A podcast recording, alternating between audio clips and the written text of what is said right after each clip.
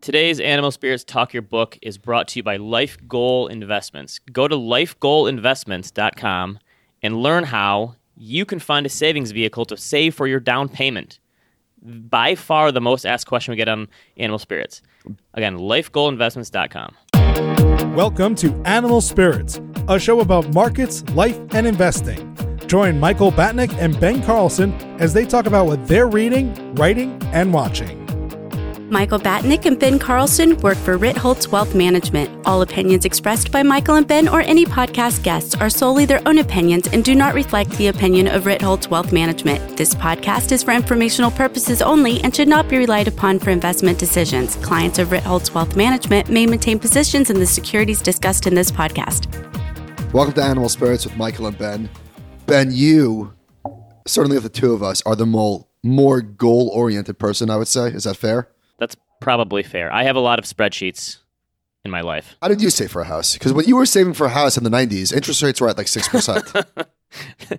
it wasn't exactly the 90s, but yes, my first interest rate on my house for my mortgage was 6.25% or six and a quarter, as Michael would say. In late 2007, we bought our first home. That was basically, besides my 401k, that was the only thing we saved for. But at the time when I was buying, it wasn't as much fanfare for housing, guess how much I put down on my first house? 3%. 5%. 20% is a myth, putting it out there. Anyway, we've talked about this multiple times in the past. Our inbox, we get dozens and dozens of emails every day, I guess. Lots of questions, really good questions from people. By far, and I think this is interest rate environment like this is where it comes from, the interest rate environment, right? Interest rates are low. I'm saving for my house for two to four or five years, whatever it is, maybe seven years. I hate seeing it not earn anything in my savings account. What can I do with it? But it's even worse because not only are they not keeping up with inflation, talk of like looking at home prices going up 20% year over year is like a Yes. double whammy. Yes. So people want to take more risk. They want to earn more money while they're saving. How do I do that? We've thrown out a few ideas in the past. There's nothing that has really stuck, right? That you can say, like, oh, this is the answer. Shiba Inu coin is, it's, it's probably not the answer. Did we mispronounce that? Someone said we mispronounced it, I It's think. Shiba Inu. Okay. I can never get it either. So today we have a couple guys, two brothers, Taylor and Brett, who founded a company during the pandemic to figure this out. This was the whole Because Brett was literally in the situation. I don't know if he emailed us asking for advice. He's in the industry, so he, he took care of it. But he literally found himself in the situation where, holy moly, I'm saving for a house. I don't know what to do with this money because I can't put it in the stock market at all. That's too risky. Can't leave it in bonds or cash. I'm not keeping up with inflation.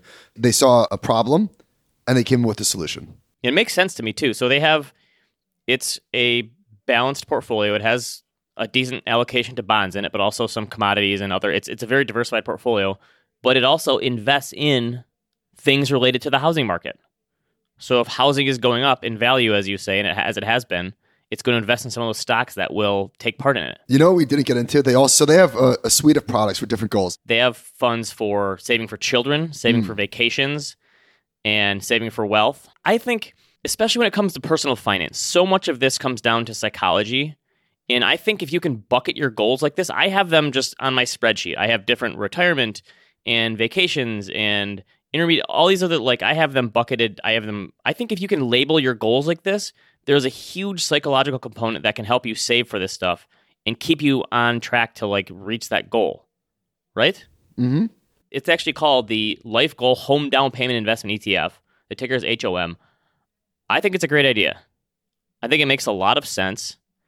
People have to look into it and make sure it makes sense for them too. It's like a target date fund for life. Yes, that's kind of what these are. It makes a lot of sense. And obviously, the, the name Life Goal makes sense. It's kind of cool. These guys, as brothers, decided to build this out. They had some early investors who were former football teammates of theirs. It's a really cool story, Mhm. right? Yes. Entrepreneurial success story. So here is our, without further ado, our interview with Taylor and Brett Sohns, the co-founders of Life Goal Investments. We are joined today by co-founders, co-brothers, Taylor and Brett Sohns. Guys, thanks for coming on today. Thanks for having us. All right, here's where we're going to start. Since we don't know anything about your background, you've got a new company, Life Goal Investments. We're excited to hear the origin story. If you can, in 10 seconds or less, just kidding, you have more time than that, give us the background. Why did you guys get this company off the ground?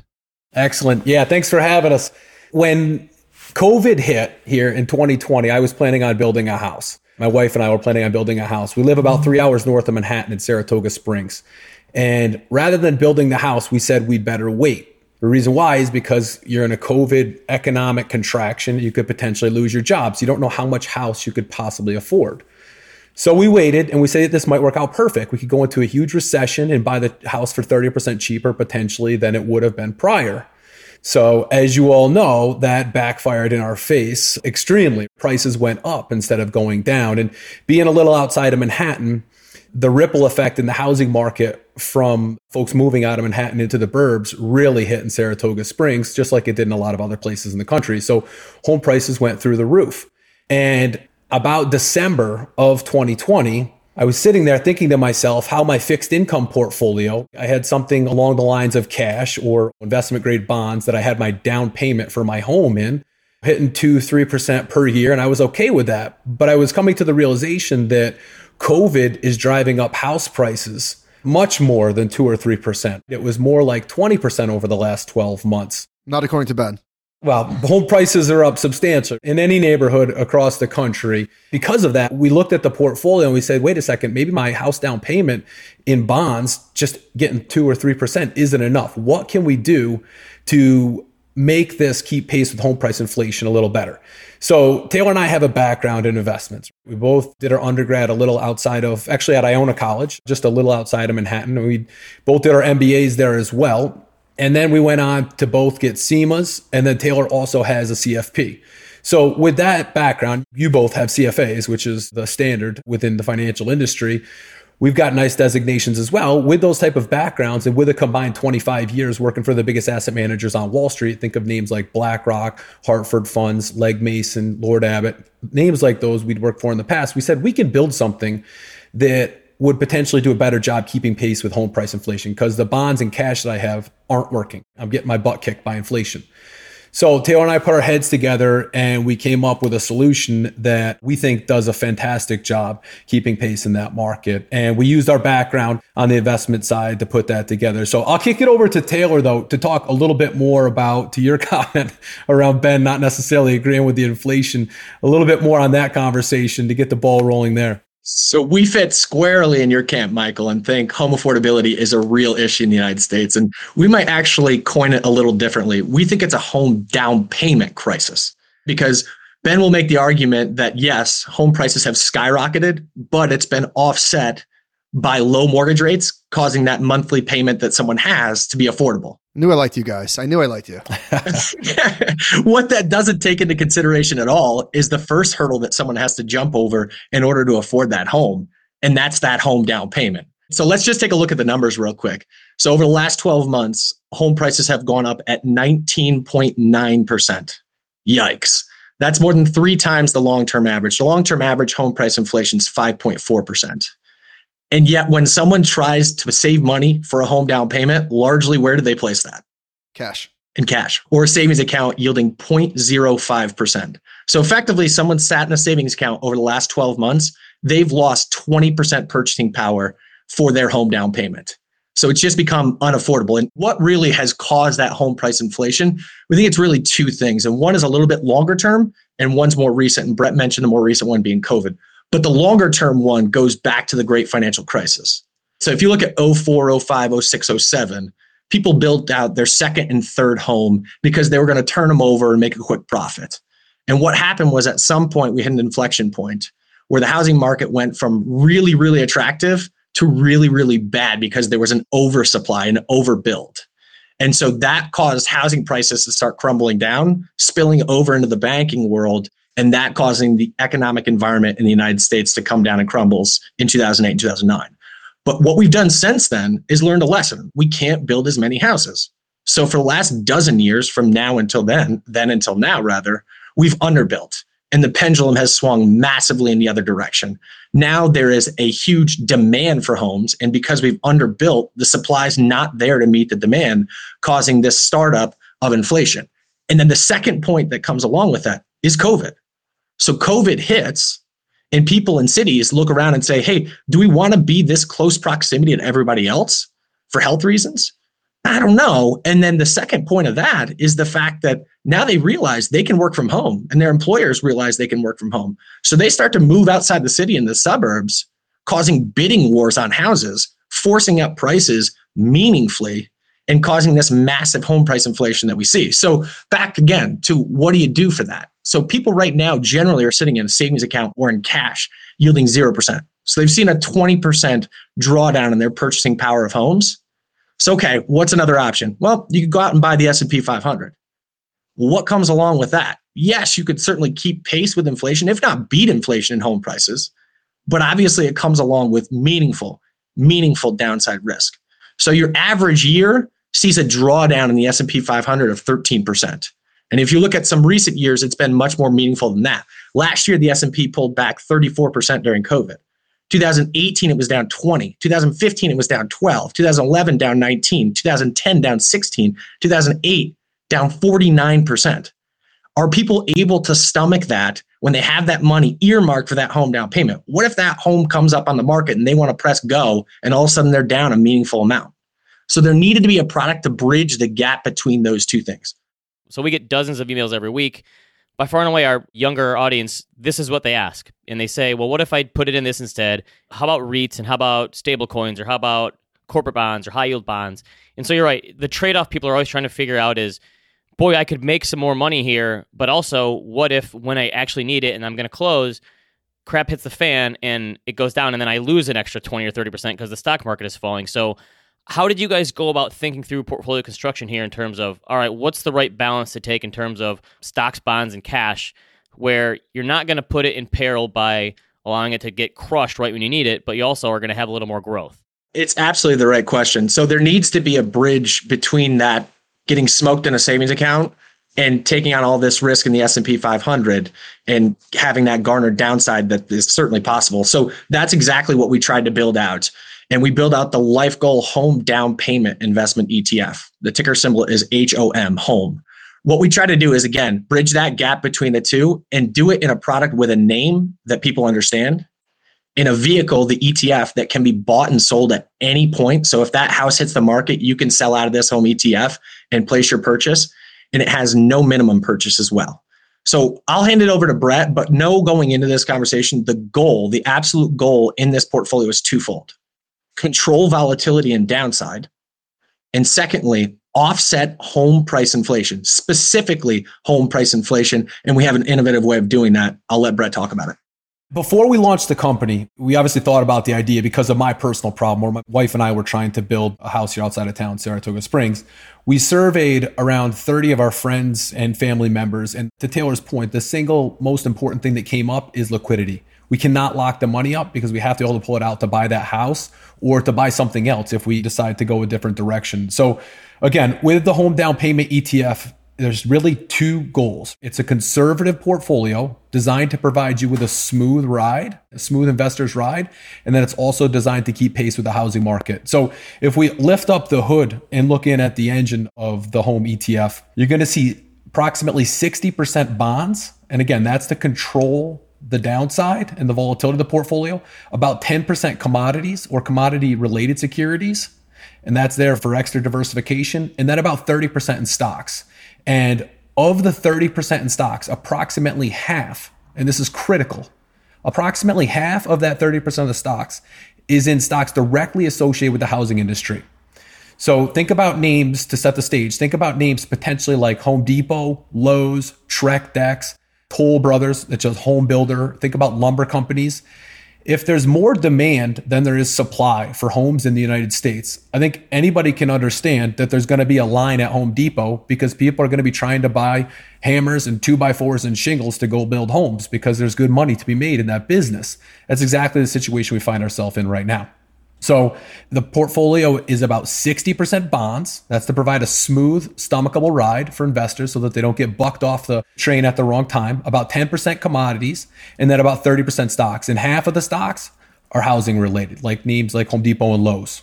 One of the reasons why you recommend not investing in the stock market is because if you have a time horizon of call it, I guess, what is this, two to three years ish? So CNBC recently put out an article. It takes the average person slash family six and a half years to save for the down payment for their home. Oh wow, okay. The typical numbers are they start around 28 years old and they pull the trigger on the house at about 34 years old. Okay, that makes sense. With a 20% bump in home prices last year, chances are that six and a half years just went too longer. So the idea is that they're going to be investing their money, their savings, not into cash earning a negative real interest rate, but in something like this that hopefully will at least keep up, potentially maybe even beat inflation. So if you looked at the back test of a portfolio like this, how bad did it get? Like, in other words, the worst case scenario is you invest in the stock market and just your luck that when you need the money, the market's down 30%. How bad did it get for this portfolio at its worst? Max drawdown, phenomenal question. So let's just start at, and you guys are familiar with this, but I'll try to describe it because I'm guessing that most of the listeners may or may not have an idea. But if you think about an efficient frontier, an efficient frontier gives you an example of, say, a half dozen different portfolios that are a different mix of stocks and bonds with performance and standard deviation on the same chart. And it shows that stocks have the highest performance at 100% stocks, and they also have the highest risk. And then bonds have the lowest performance, 100% bonds, and you would think that they have the lowest risk, but it actually turns out that 25% stocks and 75% bonds is actually lower risk. And it's also the lowest risk of any portfolio you can design, more low risk than 100% bonds. So that's kind of where we started out. And then from a back test perspective, we also added in commodities because they do quite well in an inflationary environment, which happens to be upon us at the moment. So if we think about last year, which is a pretty recent example, last year, the max drawdown on the portfolio was about 7%. And it finished so like just before COVID really hit in February of 2020, you had about a 7% drawdown on the portfolio, but it finished the year up 9%. And if we were to look at a 20% equity and 80% bond portfolio, if we were to look all the way back to 1926, all the way back to 1926, you only had 13 negative years. The biggest drawdown over that time period was approximately 11%. So about 85% of the time during the calendar years, this portfolio would end up positive. And S&P 500 is nowhere near that. S&P 500 loses money about every third year. The reason why I like something like this is because, I mean, like Ben said, this really is the most asked question that we get. And sometimes people say, well, what if I take 90% of the money, leave it in a savings account, and then I take the other 10% and either whatever they do, buy Apple, buy crypto, whatever. My worry with something like that is like, it's just a lot of moving parts. And so, what I like about a strategy like this is that it does everything for you. It does the savings part, the investing part, the rebalancing part, all in one ticker.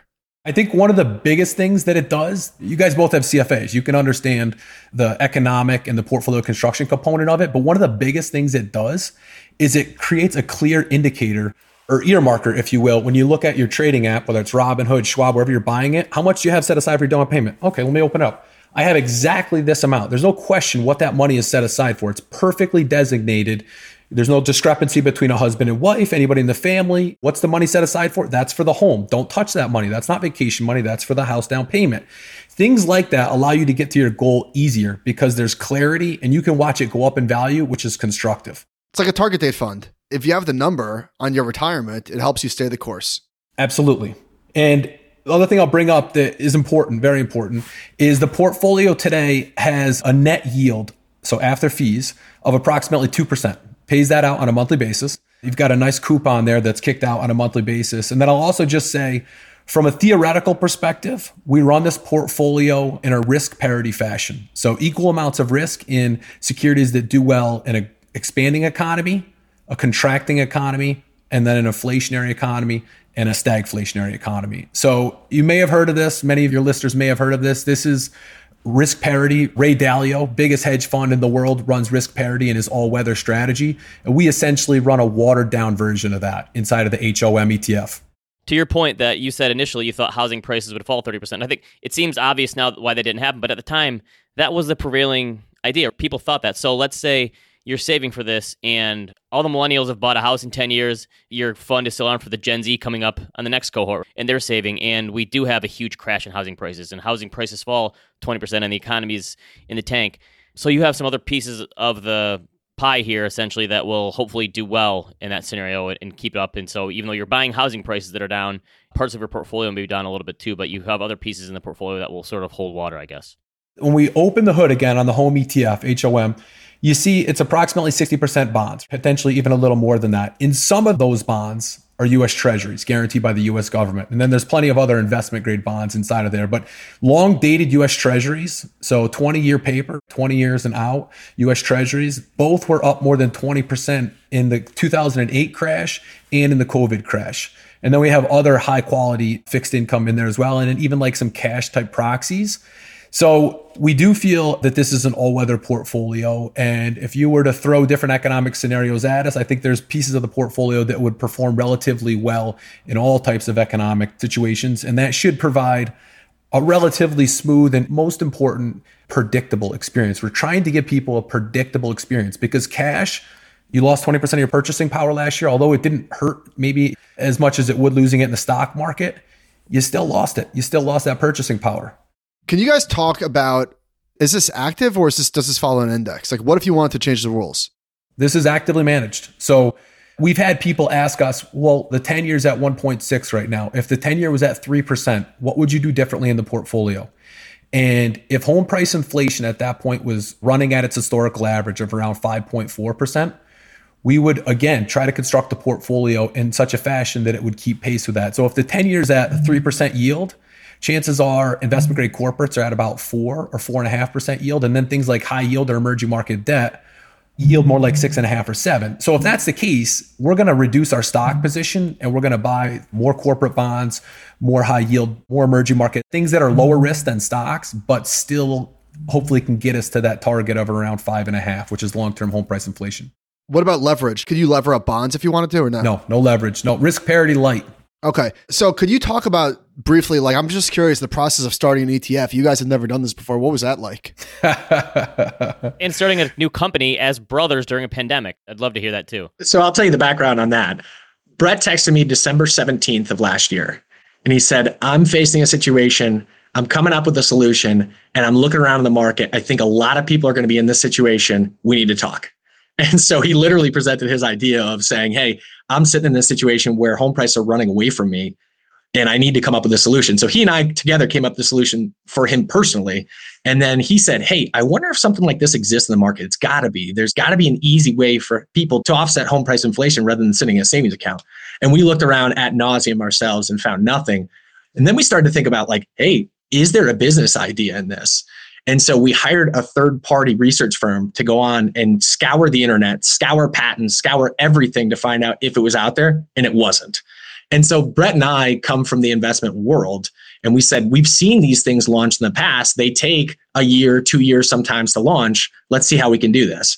So we started going down this avenue, not knowing, not having done this in the past, and just beating down different trees on ideas of, hey, where do we go about beginning this? Brett happened to have a buddy who launched an ETF a couple years ago. It's been wildly successful, so good for him. So we leaned on him for advice. And at the end of the day, there's about 12 partner firms that are involved in this process along with us.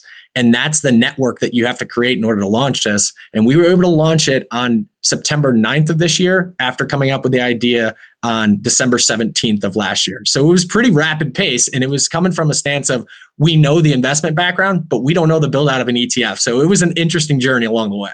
I'll throw one more thing on that that I think a lot of people will get a kick out of. So Taylor and I both happen to play football at Iona. Iona College, which ended up dropping their program. But we had to raise a lot of money to start this company. It's not like we have the financial backing ourselves personally to back all the expenses that go into this. So when we really kind of came up with the idea, we put a couple calls out to our ex college teammates, and seven of them backed us.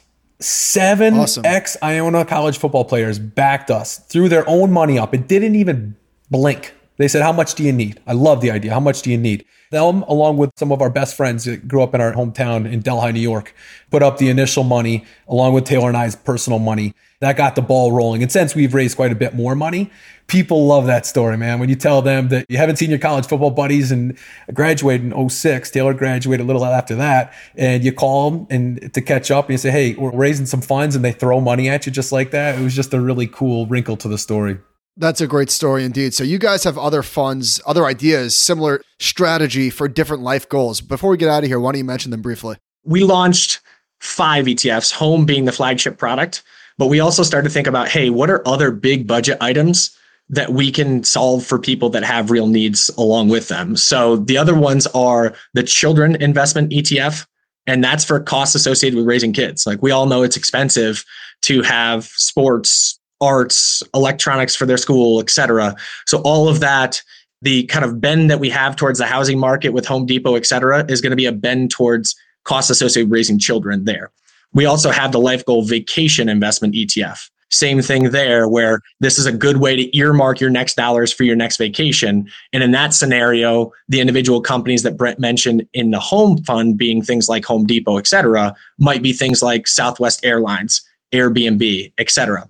Then we have Savn, S A V N is the ticker on that one. That's our conservative investment. That's kind of thought about as hey, we want to create a space that someone can put money that's attempting to do better than that of just putting in a savings account. So nothing earmarked for a specific purchase along the way, but that's a place to put your assets in order to get something more than that 0.05% you're getting at a bank. What if you're saving up to buy the Constitution? Boy, you better get deep pockets, brother. I do think that, like you said, there's a psychological element where, because I just have it bucketed in my savings accounts, I just label them differently. But you can have it actually separated by fund. But even just mentally, if you have it vacation, down payment, wedding, whatever it is, having those different buckets, I think psychologically can help people put more money in or not touch it at least for other things. Brett, I have to ask, since you started out and saying this is your idea because you saw housing prices get away from you. Yeah, Ben, defend your honor. No, no, I'm just saying, Brett, did you pull the trigger or are you still saving for a down payment for a place? Our money is still invested. Our down payment is still invested right where it should be in the down payment ETF, the first ever patent pending, ticker HOM. Because we're in such a unique spot right now in life where we just launched a new company that could be a very big company, or potentially I could be out on the street doing whatever I might be doing out on the street if the company were to fail, which I obviously don't think it will. But we're in a unique spot. So we're still sitting, we're still waiting, and we're looking to keep pace with home price inflation inside of that ETF. Let me interject one more thing, just because we didn't touch on the fifth ETF, which the four that I just mentioned are all relatively conservative ETFs. Again, lower risk, lower reward potential. The fifth one is the Life Goal Wealth Builder ETF. The ticker on that is Wealth, W L T H. That is going to be our higher risk, higher potential reward option, thinking about longer term objectives that someone may have, like retirement, et cetera. I think this is truly the future of investing. And this is a very bold statement, but Multi asset ETFs are the future of investing. If you're not going for your retirement, which is 10, 20, 30 years out, where it's all risk, put all the risk on the table you can possibly put, and you have to do something that's more intermediate, it's pretty compelling to do it inside of a multi asset ETF where you are sheltered from most taxes. I kind of agree with you there because there isn't just a 60 40 ETF that you could buy or a 25 75 or whatever. Like, you're right, those multi asset ETFs don't really exist because I think a lot of fund companies don't want to cannibalize other individual funds, so they separate them. Absolutely. Absolutely. And that's why it took somebody like Taylor and I and our investors to stick our neck out. Not that we're going after the business, but it's clear that the business is shifting from financial advisor sold solutions to self-directed solutions. And if you have a lot of people out there that are doing their own thing with Robinhood, Schwab, Fidelity, whomever it may be, they probably don't have the time, maybe not the interest in probably not the investment background to construct a properly designed conservative investment. It's easy to construct aggressive investments. It's hard to construct conservative investments. So that's exactly where it is. And the tax efficiency of the multi asset ETF in a low return environment is critical. Every time a stock is sold at a capital gain and you rebalance into a bond or gold or whatever it may be, if you're not inside of an ETF, a lot of the time that's a taxable event. If you could do it inside of the ETF, ETFs do a really good job of sheltering people from taxable events. So we can turn the portfolio over, and I got to put my compliance hat on here. We can't turn it over and say 100% that there's no cap gains, but most of the time ETFs don't pay cap gains. So we can turn the portfolio over and manage risk without having that tax consequence, which adds to the bottom line at the end of the day. What are we calling this style of investing? Like, it's not thematic. Obviously, it's not target date, but it's kind of like a target date. What do we think they're going to be called? Coin it here. Goal based ETFs. Goal based ETFs. Are you the first one? Yeah. So to bring it full circle, like why is it so specific on home? So home, again, Brett said is a 60% bond portfolio, 10% in commodities, and 30% in stocks, half of the stock exposure is specific to the name that we're trying to offset the home purchase price of. Half of that stock exposure is housing related. So there's a very specific need for that product, and it's built directly into the solution to help you hedge that home price inflation. Like it's so natural to think of those two things going together, but it hasn't been done yet. Life goal ETFs are what you call them. Life goal ETFs, right, brother? Life goal was a ETFs. Don't go any further than that. Come on. You know we got all the risk we could possibly put on the table right now. You guys got to help us out. Come on, Michael. Where are we going to send people to go find and learn more? lifegoalinvestments.com is the easiest place to go. And then also the shameless millennial plug here. You got to follow us on Instagram. You got to follow us on Facebook. You got to follow us on Twitter at Life I Goal won't cut Investments. that part out. What's that? I'm just going to say that one more time. At what? At Life Goal Investments? at Life Goal Investments. Yep. okay, guys, this is great. We're excited for you. Big need for the market. So thanks for doing this and thanks for coming on. We Thank you very much. time, We appreciate it. You guys are rock stars. Take it easy, Thank you. fellas. Thank you again to Taylor and Brett. Again, that's lifegoalinvestments.com.